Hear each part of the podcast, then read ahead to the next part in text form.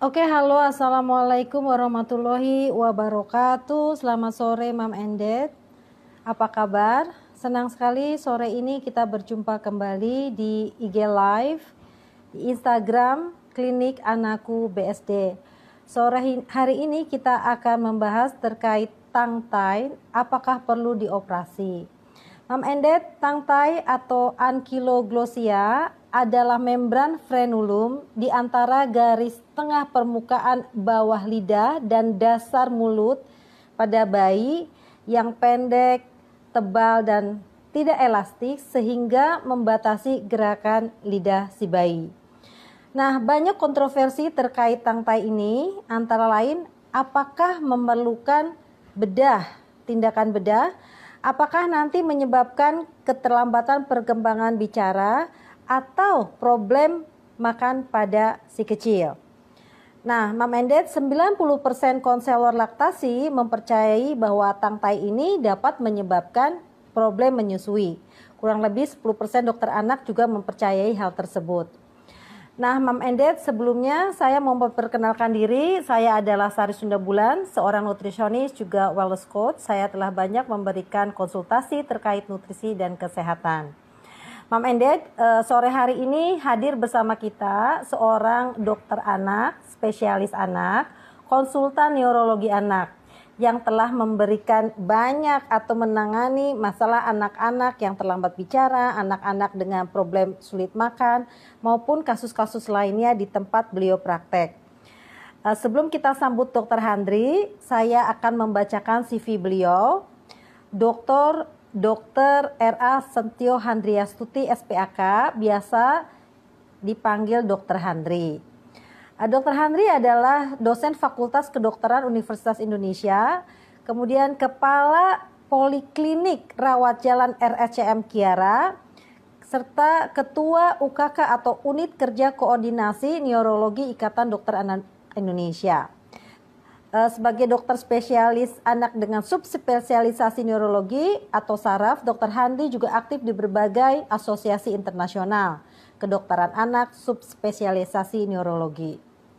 Dr. Handri praktek di RSUP eh, Dr. Cipto Mangunkusumo, kemudian IMC Tangerang, dan praktek di Klinik Tumbuh Kembang, Klinik Anakku BSD Serpong, Banten. Mam Ended uh, live IG sore hari ini kurang lebih 60 menit. Terdiri dari sisi pembukaan, kemudian nanti Dokter Handri akan memberikan penjelasan terkait tema, ada sesi tanya jawab, summary dan closing. Mam Ended nanti bisa bertanya melalui future uh, future tanya jawab question and answer. Itu ada di bagian paling bawah icon tanda tanya silakan memberikan informasi terkait nama si kecil, usianya, jenis kelamin, dan problem si kecil. Oke, kita undang Dr. Handri bergabung di Instagram uh, sore hari ini. Sebentar saya undang Dr. Handri. Handri.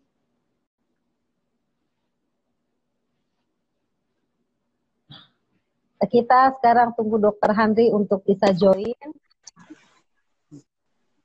Oke, selamat sore Dokter Handri. Selamat Dok. sore, Yuk. Assalamualaikum warahmatullahi wabarakatuh. Waalaikumsalam. Ya. Dok. Oke, ini sudah banyak mam yang ingin berdiskusi dengan Dokter Handri. Jadi sore hari ini uh, diawali dengan Dokter Handri memberikan garis besar mungkin ya pembuka tentang tangtai ini apakah perlu dioperasi. Silakan Dokter Handri. Ya, eh, selamat sore para mam sekalian. Terima kasih Mbak Sari untuk introduksinya. Jadi memang eh, tangtai ini banyak ditanyakan oleh ibu-ibu ya dalam praktek sehari-hari. Ya. Eh, ada yang menganggap bahwa tangtai ini menjadi masalah pada saat menyusui Bahkan ada juga belakangan ini sering banget yang bilang, dok, anak saya telat ngomong nih, apakah karena datang ya? Hmm. Atau dok, anak saya dua tahun nih, makannya susah bener. Uh, padahal tangtanya dulu udah dioperasi.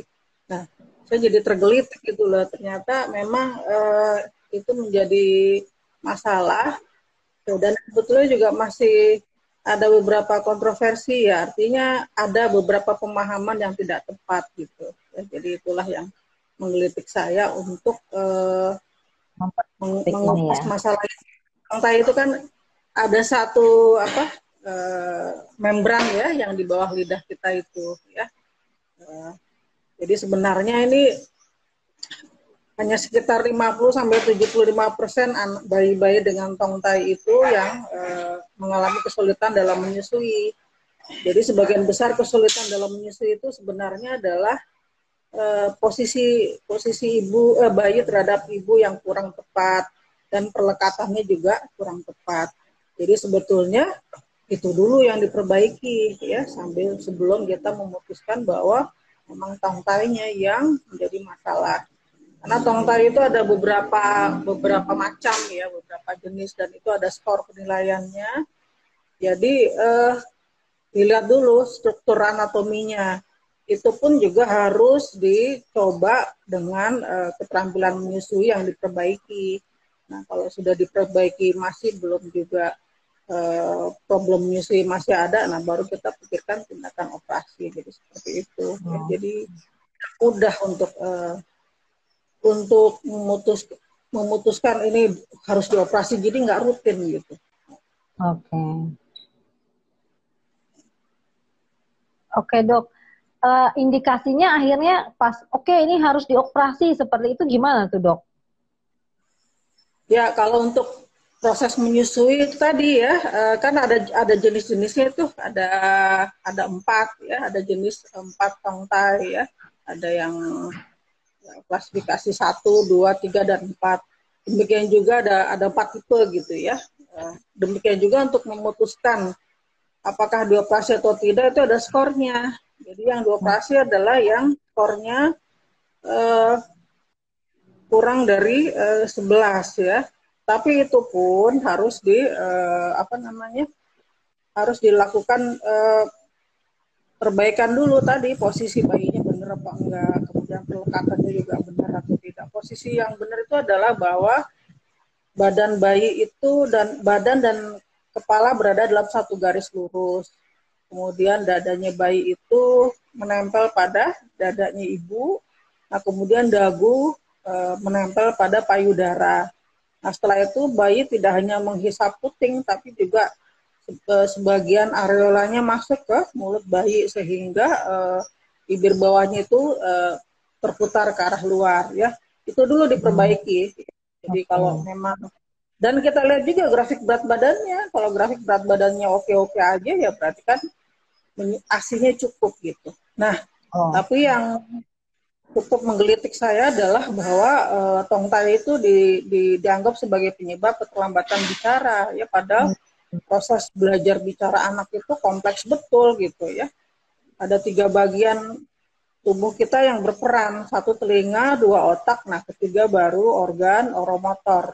Dan lidah hmm. adalah satu organ oromotor ya.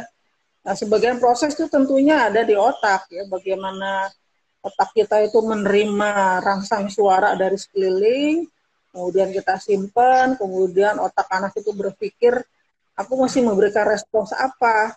Baik respons verbal bukan kata-kata atau bunyi ataupun dalam respons verbal ya jadi lidah itu hanya uh, bagian kecil da, bagian dari oromotor untuk mengucapkan sesuatu ya baik suku kata kata maupun kalimat dan sebagainya jadi menganggap bahwa tongta itu adalah penyebab keterlambatan bicara itu hanya itu simplifikasi banget gitu ya.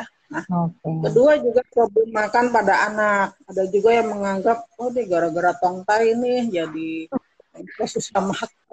Problem makan pada anak tuh banyak bener gitu ya.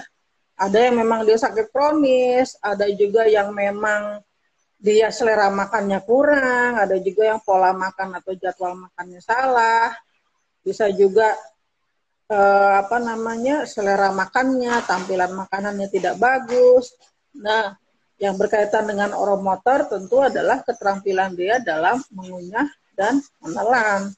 Dan lagi-lagi ya itu juga eh, bagian dari oromotor dalam proses makan itu sendiri. Ya. Jadi memang uh, lidah itu perlu, tapi bukan bukan bukan hanya itu, gitu ya. Dalam proses bicara juga lidah, uh, kalau ada gangguan pada lidah yang terganggu adalah artikulasi terutama. Ya. Jadi hmm. proses bicara itu secara keseluruhan. Gitu. Oke dok, jadi tadi udah disebutkan juga indikatornya kapan itu dioperasi, jadi betul-betul dicekin dulu ya, nggak tiba-tiba. Jadi hmm. ibaratnya didampingi dulu sama dokter, dicoba dulu berbagai posisinya, dilihat kurvanya dan sebagainya baru ya. Dan ternyata ya. uh, ke ke masalah bicara atau makan juga itu uh, kecil gitu ya dok ya, seperti itu ya. Ya ada juga beberapa ibu-ibu yang nggak percaya diri bahwa asinya kurang gitu ya sehingga dok anak saya perlu dioperasi nggak sih tangkainya padahal kalau kita lihat di grafik grafik pertumbuhannya bagus bener gitu. Ya itu ada satu dua kali oh. seperti itu. Jadi lihat oh. dulu grafik pertumbuhannya. Oke. okay. gitu ya dok. Ada lagi dok penjelasan yang lainnya? Ya mungkin itu dulu ya. Oke. Okay. dok ini ada pertanyaan dari ibu Putri Nilasari uh, usianya putra putri anak saya usia dua bulan menyusui lancar dan pertumbuhannya masih dalam kurva normal di buku KIA berarti tidak perlu operasi ya dok? Minta konfirmasi nih dok. Iya iya. Lihat grafik pertumbuhannya. Jadi eh, semua ibu itu mayoritas tentu dilahirkan dengan kemampuan menyusui yang baik dong. Namanya juga hmm. kita oh ya kecuali pada beberapa kondisi di mana ibu itu tidak bisa menyusui misalnya lagi sakit berat ya. Tapi mayoritas bisa menyusui anak-anak dengan baik gitu. Oh berat badan oke okay, ya udah berarti cukup dong oh berarti salah satu indikator tadi berat badannya dok ya? Lihat grafiknya oke. okay.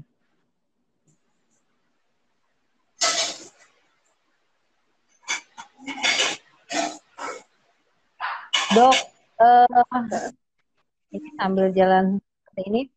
Biasanya yang datang ke dokter itu dari pasien dokter banyak sekali nggak yang kena tangkai ini dok? Atau hanya sebagian kecil aja? Nah, sebagian sih datang dengan keluhan keterlambatan bicara ya atau problem makan. Nah, tapi itu adalah pertanyaan-pertanyaan yang sering dilontarkan oleh orang tua gitu. Apakah tangkai pada anaknya ini menjadi masalah atau sebaliknya anak saya udah dioperasi tongkanya tapi kok masih telat ngomong? Kok masih problem hmm. makan? Oke oke oke. Nah dok uh, apakah uh, misalnya ada pemeriksaan oh setiap bayi wajib dicek ini tangkainya atau biasanya ada langsung keluhan gitu dulu dari mamnya ya dok Ya, uh, pemeriksaan rutin sih tidak ya. ya. Uh, yang penting adalah kalau bayi lahir itu kita ajari ibunya untuk menyusui dengan baik. Ya. Tadi kuncinya posisi posisi bayi, kemudian juga pelekatannya. Kita tidak rutin memeriksa ada tongkat atau tidak. Ya. Nah, nanti kalau ada problem dalam menyusui, baru kita itu kita periksa. Oke. Okay. Jadi biasanya setelah ada problem baru diperiksain gitu ya dok ya? Iya. Ini ada Ibu Junia Nasya. Assalamualaikum katanya dokter Handri. Waalaikumsalam. Ya. Oke. Dok, kalau misalnya sudah terjadi, uh, sudah dioperasi, tapi ternyata uh, masih sulit makan, berarti dicari hal yang lain ya dok ya? Iya, tadi penyebab makan itu kan macam-macam ya. Satu, contohnya ya jadwal pemberian makannya yang tidak benar. Ya. Misalnya jadwal makan itu nggak teratur, seingatnya kita, sesempatnya kita, atau pola makan yang tidak benar. Misalnya hmm. lebih banyak susu ketimbang makan padat atau makan besar. Ketiga juga tampilan suasana makan yang kurang uh, kurang kondusif ya misalnya anak dipaksa makan gitu. atau tampilan makan yang kurang menarik ya jadi kalau anak lebih dari satu tahun itu uh, anak sudah bisa dikasih makanan keluarga. Jadi biasanya hmm. dia juga nggak mau makanan yang makanan bayi lagi gitu yang campur-campur bentuknya tidak tidak menarik ya atau masih soft terus kan. Jadi anak di atas tahun itu dia udah bisa menilai ya makanan ini menarik atau tidak, aromanya enak atau tidak, uh, apa namanya enak uh, rasanya enak atau tidak gitu. Itu dulu yang dicari. Atau mungkin ada infeksi kronis ya seperti infeksi saluran kencing atau uh, eh, TBC harus dicari tahu nah, ini ada ada pertanyaan nih anak saya dok dok uh, ya. ini ada pertanyaan dari Ibu Putri selamat sore Ibu Putri pertanyaannya ya. di sini dok saya tampilkan Ya. Anak saya Alfredo umur 4 tahun 20 bulan, waktu menyusui dan problem makan tidak bermasalah. Berarti dia mengalami tangkai tapi berarti baik-baik aja dengan menyusui dan masalah makan. Hmm. Kemudian dok, ada lagi pertanyaan dari Ibu Maulidia. Anak saya umur 8 bulan, nggak mau bubur homemade ataupun bubur instan. Dan saya sudah coba naik ke tekstur tapi anak saya belum bisa. Maunya buah gimana ya dok solusinya? Oh. Maunya buah, eh, sorry. Ya. Kalau anak 8 bulan harus diajarkan untuk uh, apa namanya belajar tekstur yang lebih kasar ya. Jadi jangan putus asa untuk jangan putus asa untuk terus mencoba Nah, kalau buah, buah itu ya jatahnya hanya satu atau dua kali sehari. Jadi ya eh, jangan jangan diturutin terus nanti dia kurang kandungan nutrisi dari segi karbohidrat, protein maupun lemaknya ya. Jadi tekstur itu harus dicoba eh, perlahan-lahan. Dua tiga kali mencoba nggak cukup ya, jadi harus eh, harus belasan kali malah katanya ya tapi tentunya tadi rasanya enak, tampilannya menarik, aromanya juga juga mengundang selera, kemudian juga bisa juga dalam keadaan hangat itu, akan menambah selera makan anak. Oke, okay, dan kedua lagi eh, kalau anak sudah mulai makan besar, eh, hati-hati juga konsumsi susu maupun ASI ya otomatis akan berkurang gitu karena dia harus belajar makan besar. Jadi kalau udah sudah belajar makan yang makan besar dua atau tiga kali sehari ya otomatis menefeknya akan berkurang.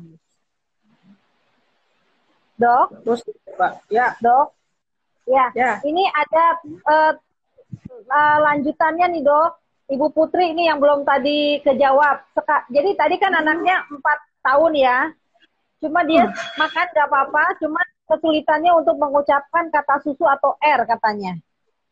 Tadi umur berapa ya? Empat tahun empat ya? tahun. Ya, empat tahun ya. Jadi kalau memang ada problem artikulasi, tentu bisa dilakukan uh, terapi bicara ya. Tapi yang penting adalah keseluruhan uh, kalau anak bicara itu harus sudah bisa dimengerti 100% ya oleh orang di lingkungan keluarga maupun lingkungannya. Nah, tapi kalau uh, jangan sampai anak itu diledek karena dia kalau bicara tidak jelas. Jadi kalau gangguan artikulasi itu harus diperbaiki. Mungkin itu jawaban saya. Halo dok. Ya. Aku ya, kurang ya, halo. kurang jelas tuh suaranya. Maaf, keputus. Oh, segini udah dengar? Kayak jauh gitu ya suaranya. Ya ini soalnya hujan deras iya, di rumah. Deras, dok. Mom and Dad ya. di saya di BSD, Dokter Hantu juga di BSD ya dok. Ini ya, jadi kalau ah, dikatakan kalau anak yang tangtainya yang mengganggu artikulasi, biasanya kan kesulitan artikulasi huruf D, N, L, S, dan T. Ya, jadi kalau memang sudah jelas ya bisa dilakukan terapi bicara. Gitu. Dah, udah cukup jelas suara saya. Uh, Mam Endet, apakah suara dokter cukup keras? Mohon komennya. Kalau ke saya agak sayup-sayup tuh dok. Oh ya, ini udah udah ya udah, udah. Asal lupa ini ada lagi. ya, nah harus saya harus dekat. Jadi. Iya. Hmm. Oke, ini terima kasih dari Ibu Maulidia.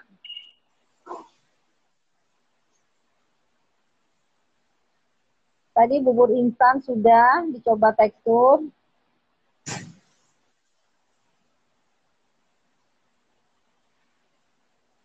Oke. Suaranya jelas katanya. Oke. Oke dok, mungkin dokter cerita lagi. Hmm?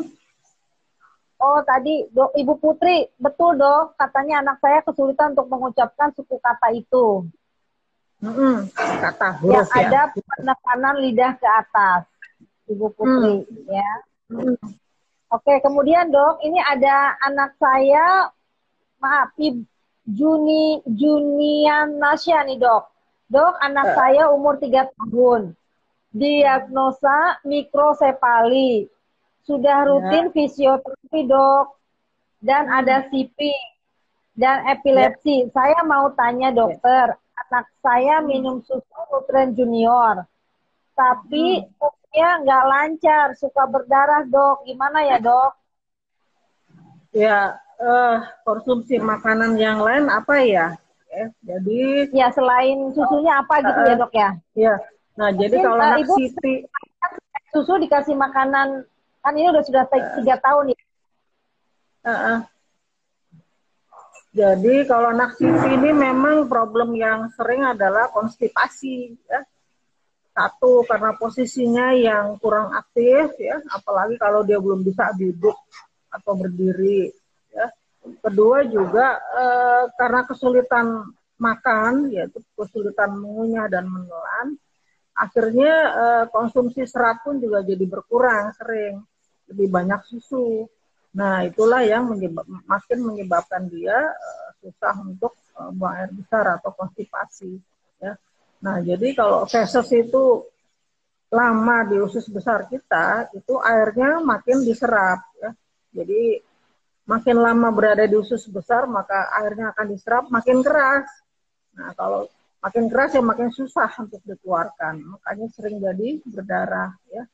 Jadi ya e, untuk mengatasinya selain fisioterapi ya supaya anak bisa lebih aktif.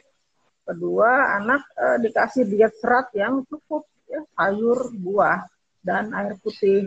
Ya, ketiga hmm kalau sudah terpaksa ya dia sudah mungkin sudah beberapa hari dia nggak nyaman nggak buang nggak bisa buang air besar ya tentunya kita bisa uh, kita bantu ya kita bantu dengan obat yang dimasukkan ke pantat ya maaf itu tujuannya adalah untuk melunakkan feses ya sehingga uh, bisa dikeluarkan dengan lebih mudah tapi intinya sih itu ya diet tinggi serat ya.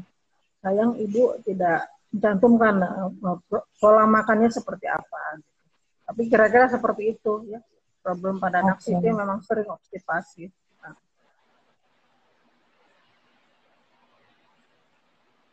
Oke, terima kasih dokter jawabannya. Uh, kemudian apa alergi susu sapi ya dok? Masih Ibu Juniansia tadi yang oh. terkait uh, tadi katanya uh, eh, BAK-nya kan oh, iya, berdarah. Ya. Iya, apa iya, alergi ya, susu bisa ya? Juga. Salah satu tanda dari alergi susu sapi memang BAB berdarah ya. Cuma kalau memang alergi susu sapi ya pasti udah kelihatan udah kelihatan gejalanya dari awal dari dia bayi. Hmm. Jadi jadi mesti dicari penyebab lain. Nah, kalau memang dia alergi susu sapi Iya, dari dari kecil pasti udah kelihatan tiap dikasih susu sapi dia berdarah, tiap dikasih susu sapi berdarah. Hmm, Tapi ya, yang paling ya. pada nasi itu tadi dia berdarah karena keras uh, Oh, keras. Hmm. Tapi tadi ya dikasih buah sama air putih ya dok ya? Ya, uh, ya dia tinggi serat. Oke. Dok, ini ada pertanyaan uh, dari Ibu Ade Nurmalasari, selamat sore. Dok, Ya, Anak saya mikrosefali dan hmm. spastik quadriplegia usia Legi. 2 tahun. Berat badan uh -huh. 7 dok, padahal makan dan susunya nggak over. Apakah termasuk obesitas? Dua, tahun, tahun berat badannya apa? 17 kilo. Oke, okay. dua tahun 17 kilo ya. Uh, uh, untuk kalau harus dilihat dari umur memang agak berlebih ya. Kalau dia dari umur rata-rata dua tahun ya beratnya kalau dia berat lahirnya normal sekitar 3 kilo atau tiga setengah ya sekitar 12 sampai 13 kilo gitu ya mungkin mungkin uh, kita lihat aktivitas anaknya ya uh, mungkin asupannya perlu dikurangi kemudian juga aktivitas geraknya juga harus lebih ditingkatkan lagi sehingga uh, kalori yang masuk itu bisa dimanfaatkan untuk aktivitas gerak untuk uh, memanfaatkan atau membuang kalorinya. Agak berlebih memang ya. Oke. Okay. Kalau itu dilihat dari usianya. Itu ada dietnya dok? Apanya? Untuk untuk yang obesitas? Ya tentu mesti di, dilihat juga dia aktivitasnya seperti apa. Tadi kalau masalah anak-anaknya mikrosefali ya? Apakah iya, CP juga mikro, ya? Mikrosefali. Dan CP ya tadi? Ya, uh, spastik ya. quadriplegia. Ada. Anak CP spastik quadriplegia kan berarti aktivitasnya memang tidak banyak. ya. Okay. Jadi uh, uh, uh, dia tidak belum bisa beraktivitas seperti anak seusianya. Jadi ya asupan asupan makanannya mesti dikurangin. Kalau lebih oh, banyak susu, ya susunya dikurangi. Kurangi ya. Oke dok, ini ada lagi pertanyaan dari Ibu Puspita Ningrum. Hmm.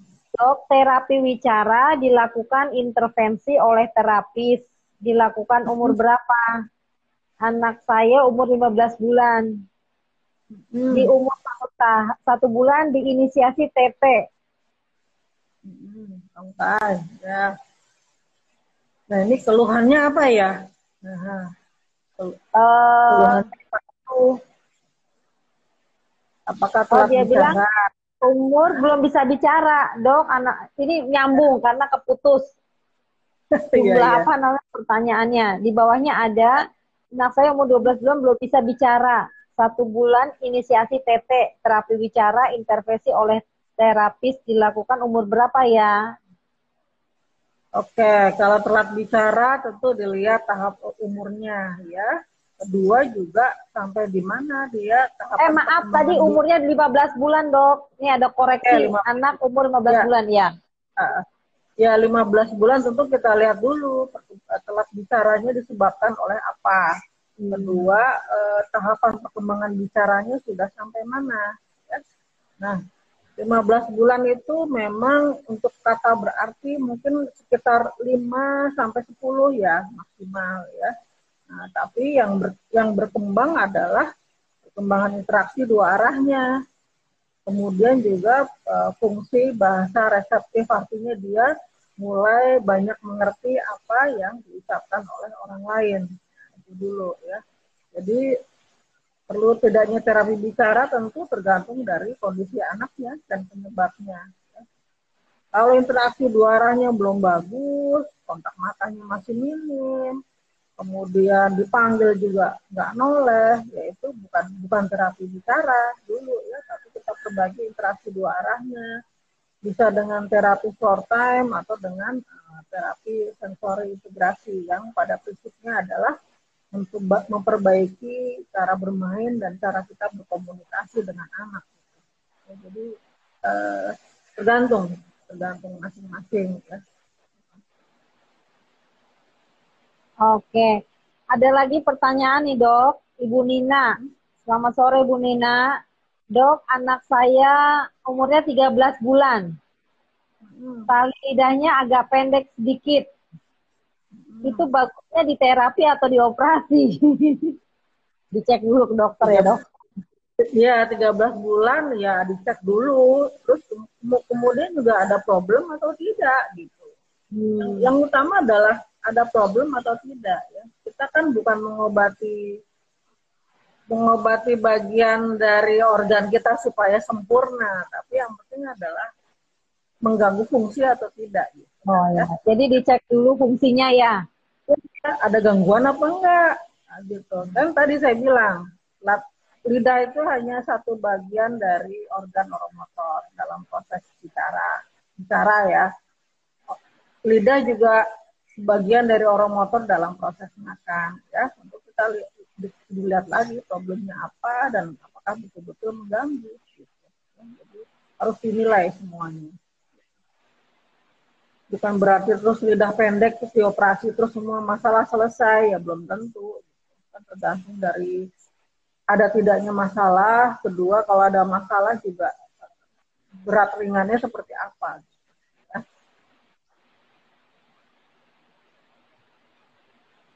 Jadi mesti di apa? Mesti dinilai dengan uh, baik gitu. Oke. Okay. Mesti dicek dulu ya dok ya. Oke. Okay. Ini ya, ada lagi nih dok pertanyaan dari Ibu Ade tadi. Terima kasih dokter. Iya betul dok. Anak saya masih cenderung tidur dan banyak menangis dok. Yang yang mana ya? Yang umur berapa tadi? Yang Ade itu adalah sebentar. Yang Dokter, ada masukan dokter mundur sedikit wajahnya kurang kelihatan. ya, tadi soalnya suaranya nggak kedengeran, jadi mesti dideketin. Oke. Okay. ya. Tadi mana ya ibu adik tuh? Bentar. Oh ini yang tadi anaknya yang umur 2 tahun, berat hmm. badan 17 kilo, mikrosefali, ya. terus dia juga bilang, e, anak saya cenderung tidur dan banyak, banyak tidur. menangis. Tidur dan banyak menangis ya. Nah, eh, selama ini ada terapi enggak ya yang dikerjakan ya? Baik fisioterapi oh. maupun terapi. Berarti Bu Ade dicek terapinya apa aja gitu ya, Dok? Eh, eh, karena kalau ini yang mikrosefalisiti quadriplegia tadi ya, ya. Kalau anak itu tidak diajak untuk beraktivitas ya tentunya akhirnya dia juga uh, apa pusat kesadarannya juga nggak teraktivasi akhirnya dia bawaannya maunya tidur terus gitu. nah itulah yang bikin dia eh, di apa berat badannya jadi berlebih yang masuk hmm. eh, masuk benar sesuai usianya tapi karena tidak dipakai beraktivitas jadinya ya eh, kalorinya jadi berlebih gitu karena tidak dipergunakan menangis juga pada anak siti banyak penyebabnya Salah satunya adalah karena kekakuan otot-ototnya ya, spasme atau spastis. Itu sangat tidak nyaman untuk anak uh, nyaman. Jadi harus ya salah satu cara untuk mengurangi kekakuan ya fisioterapi ditambah dengan obat kalau memang uh, kurang kurang men, mengurangi kekakuan. Kedua juga rasa tidak nyaman ya. Jadi, kalau anak dua tahun kan belum cukup besar ya menangis itu adalah bentuk komunikasinya dia gitu untuk okay. memberitahu bahwa dia butuh sesuatu atau dia merasa tidak nyaman nah, jadi seperti menghadapi bayi jadi kita harus bisa mengartikan tangisannya itu apa sih? Atau mungkin dia bosen pengen ditemani atau mungkin dia pengen dibawa keluar. Nah anak-anak hmm. makin besar walaupun dia anak sipil juga udah tahu gitu kalau ada orang lain yang ngajak dia main dia senang. Dibawa keluar dia juga senang. Jadi ya itu tadi menangis adalah bentuk komunikasinya dia salah satu oke dok jadi makasih banyak nih dok dok ya. tadi uh, tambahan ada dari ibu Nina tadi ya ibu Nina hmm? bentar ini pertanyaan keputus uh, yang tadi apakah harus dioperasi soalnya dokternya bilang waktu diperiksa sama dokter harus dioperasi Oh, yang anak dua tahun tadi. Hmm, yang lidahnya pendek. Iya, ya, yang anaknya dua tahun. Lidah. 15 bulan, tadi ada koreksi katanya. Oh, oke. Okay. Umur 15 uh, bulan. pendek sedikit, harus dioperasi uh, atau terapi tadi. Ya itu tadi, masalahnya apa dulu? Ada oh, masalah ya, apa enggak? Apa dulu, uh, benar. Soalnya ada masalah bang harus dioperasi. Kalau nggak ada, harusnya ada masalahnya dulu ya dok ya? Iya, ada masalah apa enggak? Masalahnya telat bicara atau atau problem makan pun ada problem bicara atau problem makan. Diingat tadi saya bilang lidah adalah bagian dari oromotor. Ya, kalau dalam proses bicara dia berperan pada artikulasi, pada proses makan ya dia berperan pada uh, proses uh, apa namanya anak mengambil makanan dan mengunyah. Tapi tentu kan penyebab dari problem makan banyak ya, tadi saya sudah utarakan. Dan biasanya justru problemnya adalah tadi yang di luar urusan lidah tadi, ya. Pola makan nggak benar, jadwal makan nggak benar, ada penyakit kronis, dan uh, selera makan anak gitu ya. Jadi harus dilihat dulu masalahnya. Kalau langsung, oh ini ludahnya pendek nih operasi ya, ya nggak gitu juga. Oke dok, ya. ada lagi uh, Ibu Priska, dok anak saya hmm. empat hmm. tahun setengah, bicaranya hmm. belum jelas, namun dia sering hmm. Sering satu kata hmm. saya perjelas untuk mengucapkan misalnya kucing, tapi masih kurang jelas saya ulang lagi tetap tidak bisa malah pergi main atau bicara yang lain. Stimulasi hmm. apa yang harus saya lakukan, dok? Ya, anak 4 tahun mestinya 100% ya. bicaranya sudah bisa pas setengah ya. Pas setengah tahun tuh kemampuan bicara dan komunikasi 100% sudah bisa dimengerti. Kedua, dia sudah bisa bercerita. Ketiga, dia sudah bisa tanya jawab dengan cukup kompleks ya, bahkan bisa mendebat orang tuanya, sudah bisa bertanya ya. Jadi kalau banyak yang belum jelas tentu memerlukan terapi bicara ya untuk uh, memperjelas artikulasinya. Karena anak umur pas setengah tahun kan sudah mulai bergaul sama teman-teman seusianya. Kalau orang di luar keluarganya nggak mengerti, uh, akhirnya teman-temannya juga nggak mau main sama dia gitu kan. Kalau misalnya sudah masuk ke kelompok bermain akhirnya anak itu merasa kok nggak ada yang mau main sama aku? Akhirnya jadi menarik diri dan sebagainya ya. Tentu uh, kita sebagai orang tua stimulasi di rumah tentu uh, satu kita kalau bicara sama anak masih pelan-pelan ya dengan kalimat yang jelas ya dan dengan struktur yang uh, yang bagus ya sehingga anak bisa mencontoh jangan terlalu cepat bicara dengan anak Terus kalau dia bicaranya kurang jelas, ya kita contohkan uh, artikulasi yang benar dan kemudian minta dia untuk mengulangi dengan uh, mengulangi uh, pelan-pelan. Ya. Nah biasanya anak kalau dalam proses belajar bicara itu makin panjang kalimatnya dia pengen bilang, makin nggak jelas tuh. Atau juga susunannya juga makin berantakan. Nah itu tugas kita untuk uh, memperbaikinya, gitu. memperbaiki dan mencontohkan yang benar. Dokter Handri, ini masih hmm. ada lanjutan dari Ibu Ade yang tadi hmm. us bayinya usia 2 tahun, mikrosefali. Ya. Sudah terapi yang dok, FT, ya. TW, terapi bicara berarti ya, OT. Tapi hmm. ya gitu dok, si anak masih cenderung menangis. Kalau di terapi, hmm. jadi pengennya selalu sama saya terus dok. Kalau dipegang sama orang lain selalu nangis.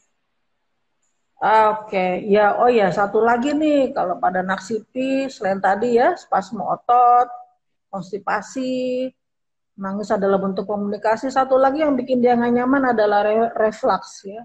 Hmm. Reflux itu adalah naiknya asam lambung.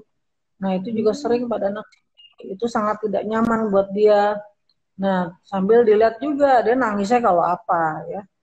Kalau nangis tiap kali di terapi ya mungkin uh, mungkin karena lingkungan yang tidak yang kurang familiar buat dia ya nah, jadi kalau memang dia butuh kehadiran ibunya ya nggak apa-apa ditemenin nah kemudian juga eh, orang tuanya bisa melihat minta diajari oleh terapisnya eh, bagaimana bagaimana memberikan eh, terapi terapi di rumah ya untuk supaya uh, berkesinambungan ya nah itu juga mengurangi uh, stres pada anak sehingga dia tidak mudah menangis karena mungkin kalau dikerjakan oleh ibunya itu bisa lebih diterima oleh anak gitu. Karena kan hmm. kalau dikerjakan di rumah dalam lingkungan yang familiar buat anak. Hmm. Seperti itu. Oke, semoga kalau, bisa menjawab Ibu Ade. Ya, apalagi kalau baru pertama-tama terapi, semua anak juga pasti menangis ya karena hmm. satu butuh adaptasi, kedua juga dia harus melakukan gerakan-gerakan yang sebelumnya dia tidak belum pernah tidak lakukan. Nyaman. Gitu kan. Ya, pasti ada rasa ini ini aku diapain sih gitu, belum lagi adaptasi hmm. adaptasi dengan uh, terapisnya. Oke, dok, ada lagi nih Ibu Junia Nasya, dok mau tanya ya. lagi. Anak saya Nasya sudah tiga tahun, tiga tahun, belum bisa tengkurap dan leher pun masih lemas. Fisioterapi, fisioterapi rutin di rumah sakit dan di rumah. Gimana ya dok biar lehernya kuat? Apa harus cek mata dan telinga? Soalnya kurang respon dok. Iya oke, okay. enggak dijelaskan ya terapinya mulai umur berapa ya? Ya, se sebetulnya evaluasi secara menyeluruh anak-anak dengan uh, keterlambatan perkembangan seperti si termasuk Siti juga termasuk evaluasi fungsi penglihatan dan pendengaran ya tentunya hmm. juga uh, tentunya juga harus dicek karena fungsi penglihatan dan pendengaran itu adalah jendela anak itu untuk menerima rangsang uh, dari lingkungan sekitar ya dia melihat dan mendengar hmm. kalau dia tidak melihat dan mendengar maka dia tidak akan bisa menerima ini orang uh, ngapain aku sih? gitu. Ini orang hmm. ini orang ngomong apa sama aku? Dia juga belum bisa belum dia juga belum bisa dengar suara. Kalau ada gangguan penglihatan dia juga tidak bisa melihat gerakan apa yang dicontohkan gitu. Ya tentunya harus hmm. itu satu hal yang rutin sih diperiksa ya. Baik secara fisik pada saat diperiksa oleh uh, dokter atau juga dengan alat-alat ya. Misalnya dengan kalau pendengaran itu screening pertama adalah pemeriksaan OAE. Ya. Jadi nanti kalau OAE-nya bermasalah, baru dilanjutkan dengan pemeriksaan berat, timpanometri dan sebagainya ya informasi pendengaran. Mata juga begitu. Biasanya untuk di klinik sehari-hari kita lihat kalau anak umur 2 tahun itu kalau kita kasih mainan tentu dia sudah bisa mengikuti ya. Itu sih itu dari umur 4-6 bulan uh, juga sudah bisa. Tapi tentu kalau dia, dia tidak bisa mengikuti objek yang kita berikan, ya itu harus curiga ya. Itu dulu itu itu pemeriksaan yang awal banget. Nah, setelah itu kalau memang ada gangguan maka kita rujuk ke dokter mata. Dokter mata hmm. akan melihat dulu retinanya ada masalah apa enggak ya, kemudian uh, korneanya, kemudian di kamar sebelah depan dari rongga bola mata, kalau itu juga masih eh, tetap normal, maka ada pemeriksaan lagi untuk memeriksa uh, retina ya, yaitu elektroretinogram atau ERG.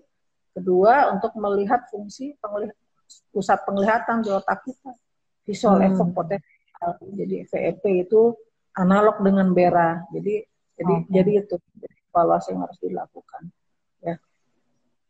Kemudian tadi lehernya masih masih belum ini ya, masih belum tegak ya. Iya. Oke. Nah, nggak ada keterangan sih ya, mulai terapi mulai kapan ya. Tapi memang terapinya kalau, dari umur satu tahun dok. Ya sekarang umur tiga tahun ya. Tiga tahun. Ya mungkin untuk dan ini nanti didiskusikan ya dengan dengan dokter rehab medik juga dengan uh, fisioterapisnya target apa yang mau dicapai ya. tapi paling tidak uh, supaya anak mungkin bisa diposisikan duduk dalam uh, posisi yang nyaman untuk anaknya ya mungkin perlu uh, alat bantu seperti kursi-kursi hmm. khusus dan sebagainya ini harus didiskusikan dengan dokter rehab medik maupun dengan terapis ya, seperti itu satu lagi nih dok. Oh tadi Ibu Ade bilang baik dokter. Terima kasih atas pencerahannya. Hmm. Semoga dokter Handri sehat selalu. Amin ya. Nah ini Ibu Riri, Ibu Riri dok, anak saya usia 17 bulan, belum bisa bicara hmm. sama jalan. Sebaiknya langsung terapi apa tes pendengarannya ya untuk mencari tahu penyebab belum bisa bicara. Umur berapa tadi? 17 bulan dan jalan. Belum belum jalan ya? 17 bulan belum bisa bicara dan jalan. Sebaiknya langsung terapi atau tes pendengaran dulu. Ya, ya. Nah, ya ini tadi, uh, eh, 17 bulan itu anak batasan maksimal harus bisa jalan umur 18 bulan ya. Jadi misalnya dia sudah bisa ditetah satu tangan ya ya tentu mungkin perlu latihan saja ya tapi kalau sampai 18 bulan belum bisa jalan lepas tentu harus konsultasi dulu ke dokter untuk dilihat penyebabnya apa tapi kalau 17 bulan berdiri pun belum ya ini harus di terapi, fisioterapi. Atau, atau mungkin 17 bulan pun juga duduk juga belum. Nah, itu segera fisioterapi ya. Itu untuk untuk jalannya. Eh, kedua dilihat juga kalau untuk perkembangan motorik apakah ada alat bantu yang terlalu berlebihan. Misalnya anak dikasih baby walker ya, atau sering ditaruh di kursi di luar waktu makan. Nah ini tentu menghalangi anak itu untuk uh, bergerak ya uh, sehingga anak tidak punya kesempatan bergerak yang banyak untuk mengembangkan perkembangan motoriknya. Jadi mesti ke dokter dulu untuk dilihat ya. Kedua untuk perkembangan bicara 17 bulan mungkin tadi ya bisa 5 10 kata berarti. Bisa juga belum, bisa juga hanya suku kata tapi sudah berarti. Tapi yang paling penting adalah perkembangan bahasa. Reseptifnya sudah berkembang. Dia sudah ngerti kalau dipanggil namanya. Kalau ditanya mana bapak mana ibu dia sudah bisa menoleh atau bahkan menunjuk pada uh, orang yang ditanya atau hal yang kita tanya. Oke.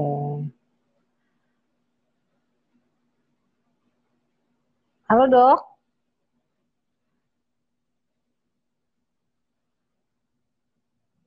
halo dok ada, kemudian kedua masalahnya di mana. Nah, itu baru nanti kita diarahkan uh, perlu terapi apa. Jadi seperti itu. Oke. Terima kasih banyak, Dok. Dokter? Dok? Halo? Dok? uh, anak saya ya. umur 2 tahun belum mau makan nasi dikasih bubur homemade juga nggak mau tapi makan gorengan dan kue mau dok tuh gimana ya dok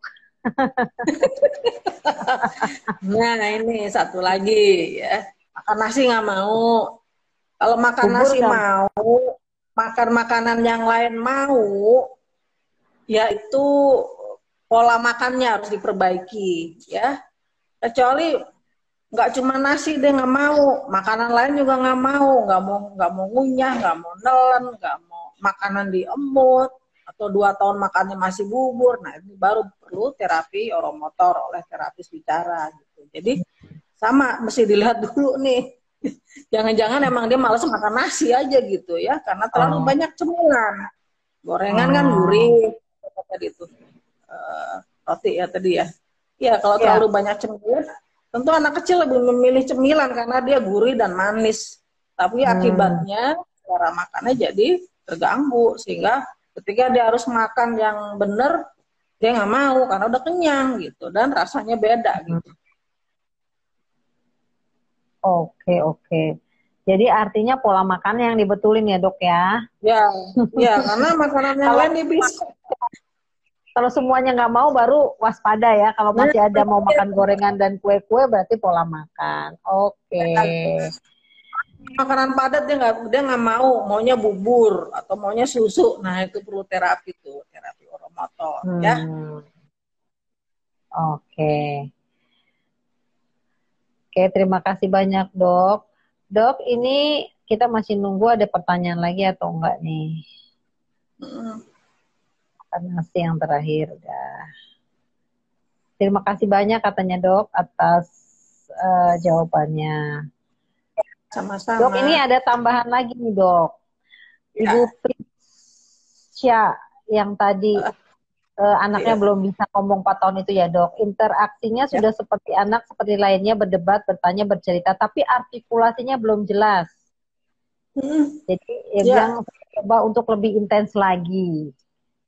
Mm-mm. Ya kalau artikulasinya belum jelas sampai orang di luar uh, keluarganya tidak mengerti, ya harus terapi bicara ya supaya artikulasinya jelas, bicaranya bisa dimengerti. Karena intinya kita bicara kan untuk komunikasi. Kalau untuk kalau orang tidak mengerti pembicaraan kita tentu sudah menghambat komunikasi kita dengan orang lain itu tentu harus diperbaiki ya oke okay.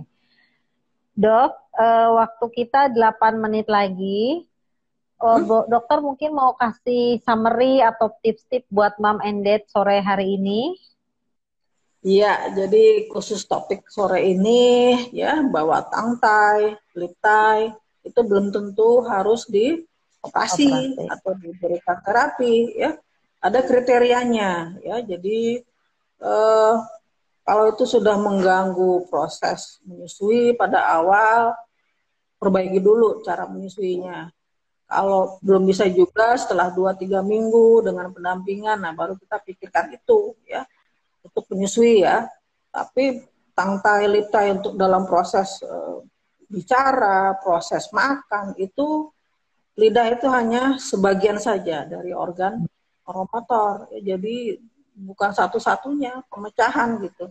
Ya. Jadi kalau kita ada problem keterlambatan perkembangan, baik bicara maupun problem makan, pastikan dulu memang betul ada masalah atau tidak. Kedua, penyebab masalahnya itu apa, ya, karena harus dideteksi juga. Nah, setelah itu ya terapinya tentu tergantung dari penyebabnya. Jadi okay. uh, kan kalau udah dioperasi itu semua masalah selesai gitu harus dilihat lagi okay. problemnya apa penyebabnya apa gitu ya.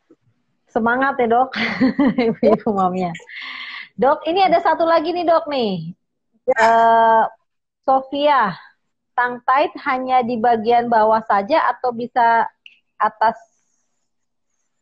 ya tang tight itu bawah. di bawah di bawah di bawah kan ada selaput di bawah lidah kita ya ada yang di sebelah depan, ada juga yang sebelah belakang. Ada yang elastis, ada yang kaku, gitu. Macam-macam memang bentuknya, ya. Tapi lagi dilihat apakah mengganggu fungsi, gitu. Ya, ya. mungkin okay. itu Berarti cuma ada di bawah. Oke, okay. dok kita masih punya waktu 6 menit lagi nih dok. Hmm. Ada saran-saran lagi buat dokter, tip-tip buat mom and dad Ya, tadi tentang tongtai, liptai, kemudian kaitannya dengan bicara dan makan uh, udah ya, jadi itu bukan bukan satu-satunya penyebab atau satu-satunya solusi. Jadi kita harus melihat secara keseluruhan.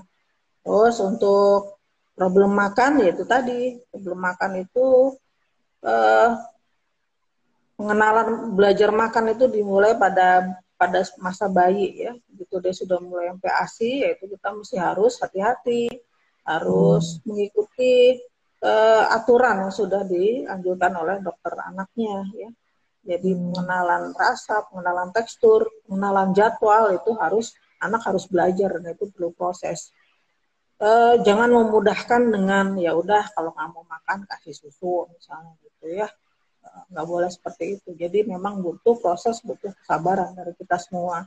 Sama dengan proses perkembangan anak juga seperti itu. Semuanya butuh proses, butuh stimulasi, anak anak butuh belajar ya.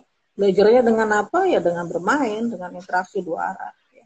Dengan bermain dan interaksi dua arah itu kita mengajarkan banyak hal sebetulnya. Mungkin itu dari saya, Mbak Sari. Oke, mudah-mudahan Mam Endet uh, hari ini bisa mendapatkan jawaban, kemudian bisa mendapatkan pencerahan. Yang tetap diingat adalah ada nggak masalahnya, cari tahu penyebabnya, baru yang lain-lainnya, gitu ya dok ya? Iya. Oke, uh, semoga uh, sore kali ini kita mendapat banyak ilmu dari Dokter Handri. Ini ya, sebetulnya masih ada, amin ya, masih tiga menit lagi sebenarnya di dok. Tapi sudah selesai ini semuanya. Sudah nggak ada lagi pertanyaan ya dok. Oke, terima kasih banyak nih dokter Handri ya, atas waktunya. Kenapa?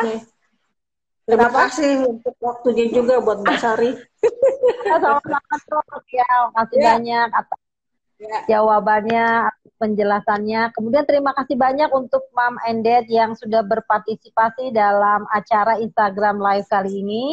Terima kasih atas pertanyaannya. Alhamdulillah udah terjawab semuanya. Mudah-mudahan puas. Tapi apabila ya. ada lagi pertanyaan, silahkan direct message ke IG-nya at klinik anakku BSD atau ke IG at Dr. Handri SPAK. Semoga eh, apa sore hari ini eh, kita mendapat pencerahan untuk semuanya. Oke, assalamualaikum warahmatullahi wabarakatuh.